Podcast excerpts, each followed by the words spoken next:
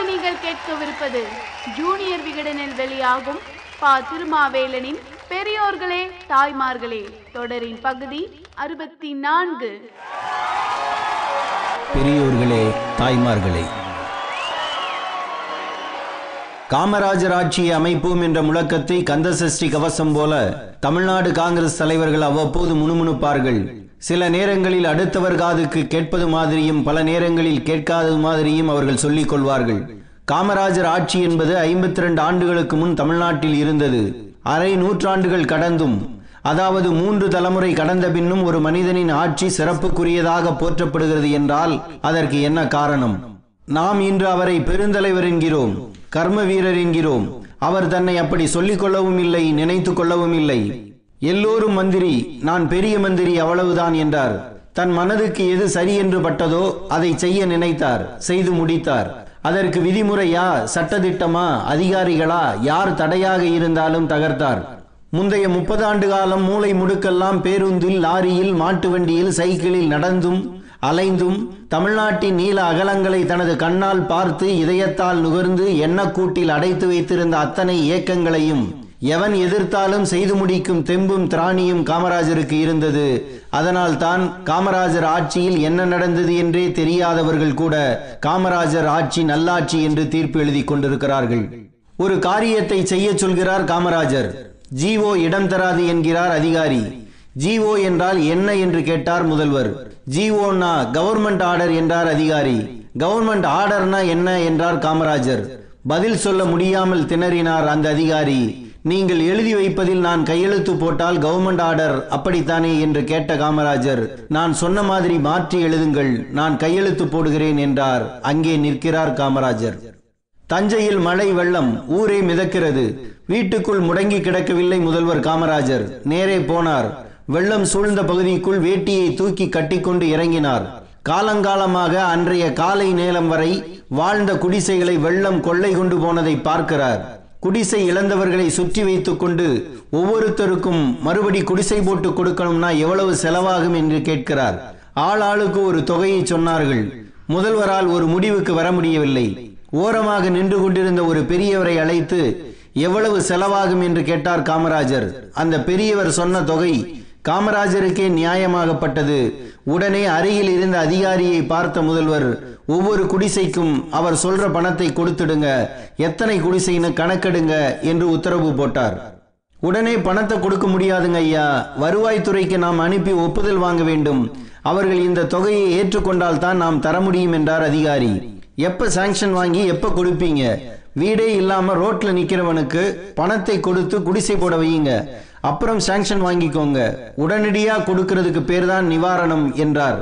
November மாதம் பெய்த மழைக்கு வந்த வெள்ளத்துக்கு பிப்ரவரி மாதம் வரை முழு நிவாரணம் கிடைக்கவில்லை இப்போது. பசுமை வீடுகள் திட்டத்தில் ஒருவன் வீடு கட்டி முடிப்பதற்குள் அவன் வாழ்க்கையே பாலைவனம் ஆகிவிடும் இப்போது. அப்படி வில்லங்கத்தனமான விதிமுறைகளை வைத்துள்ளார்கள் இன்று. இத்தோடு ஒப்பிடும்போதுதான் காமராஜர் உயர்ந்து நிற்கிறார்.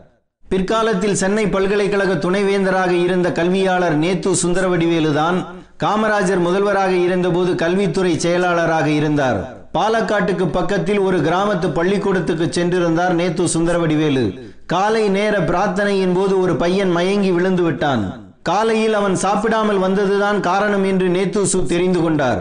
மதியம் நடந்த ஆசிரியர் தின விழாவில் பள்ளியிலேயே மாணவர்களுக்கு உணவு வழங்கினால் படிப்பில் கவனம் செலுத்துவார்கள் என்ற தனது விருப்பத்தை தெரிவித்தார்.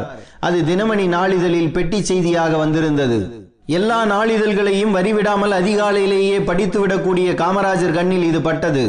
இது பற்றி நேத்து சுந்தரவடிவேலியுடன் பேசினார். நீதி கட்சி காலத்திலேயே மாநகராட்சி பள்ளிகளில் மதிய உணவு போடப்பட்டது. இதை அறிந்தவர் காமராஜர்.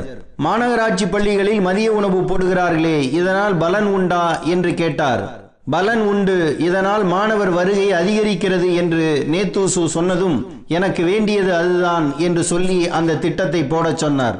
அதிகாரிகள் முட்டுக்கட்டை அப்போதும் இருந்தது. நான்கு பேருக்கு நல்லது நடந்துவிடக் கூடாது என்று நினைப்பவர்கள் எல்லாம் ஒழுக்க சீலர்களைப் போல விதிமுறைகளை பேசி கட்டையை போடுவார்கள் என்பதை அறியாதவரா காமராஜர்? அரிஜன பள்ளியில் உணவு போட்டோம். கான்ட்ராக்டர்கள் தான் பலனடைந்தார்கள் என்று வருவாய்த்துறை அதிகாரி சொன்னார். அப்படியா? இந்த திட்டத்தை கான்ட்ராக்டர்களிடம் விட வேண்டாம் என்றார் காமராஜர். மாணவர்களுக்காக நாம் போடும் உணவை வாத்தியார்கள் சாப்பிட்டு விடுகிறார்கள் என்று அடுத்த பந்து வீசப்பட்டது. ஆசிரியர்களும் பிள்ளைகளுடன் சாப்பிடலாம் என்பதையே விதியாக்குங்கள் என்றார் காமராஜர். இப்படி வந்த எல்லா தடைகளையும் தடால் தடால் என தட்டினார். அவரை முடிவு எடுக்க விடவில்லை ரூல்ஸ் மன்னர்கள். மதிய உணவு போடுகிறோம் என்பதை கொள்கை அளவில் முடிவெடுக்கிறோம். எப்படி நடத்துவது என்பதை அப்புறம் சொல்லுங்கள் என்று சொல்லிவிட்டு எழுந்தார். அப்படி வந்ததுதான் மதிய உணவு திட்டம். வயிற்றுக்கு சோரிட வேண்டும் இங்கு வாழும் மனிதர்க்கெல்லாம் பயிற்று பல கல்வி தந்து இந்த பாறை உயர்த்திட வேண்டும் என்ற பாரதி பிறந்த எட்டயபுரத்தில் இந்த திட்டத்தை தொடங்கிய காமராஜர் நிலம் ஈரமாக இருந்தால் தான் பயிரிட முடியும். காய்ந்து கிடந்தால் எதனை பயிரிடுவது? பிள்ளைகளின் வயிறு காய்ந்து கிடக்கையில் என்ன பாடம் நடத்தினாலும் ஏறாது. நாம் பெற தவறிவிட்ட படிப்பை வரும் தலைமுறைகளாவது பெற்று வாழட்டும் என்றார். அரசு பணத்தோடு தனியாரிடமும் நன்கொடை வசூல் செய்தார். ஊர் ஊராக வந்து பகல் உணவு திட்டத்துக்காக பிச்சை எடுக்க சித்தமாக இருக்கிறேன் என்றும் அறிவித்தார். ஒரு கிராமத்தில் ஐநூறு பேர் இருந்தால் அங்கு பள்ளி திறக்க வேண்டும் என்றார் பள்ளி செல்லும் பிள்ளைகளின் தொகை இரண்டு மடங்கு ஆனது. பிள்ளைகளை படிக்க அனுப்புங்கள் என்று பிரச்சாரம் செய்தார். ஆசிரியர் பயிற்சி பள்ளிகளை அதிகப்படுத்தினார். இவரது ஆட்சியில் தான் பள்ளி மாணவர்களுக்கு சீருடை திட்டம் கொண்டு வரப்பட்டது மாணவர் மனதில் இருந்த ஏற்றத்தாழ்வு ஒழிக்கப்பட்டது. ஆசிரியர்களுக்கு ஓய்வூதியம் ஆயுள் காப்பீடு போன்றவை தரப்பட்டன. எந்த சொத்தும் இல்லாதவருக்கு கல்வி ஒரு சொத்தாகும். கல்வி என்ற சொத்தை பெற்றுவிட்டால் வறுமை தானே ஒளிந்து போகும் என்றார் காமராஜர்.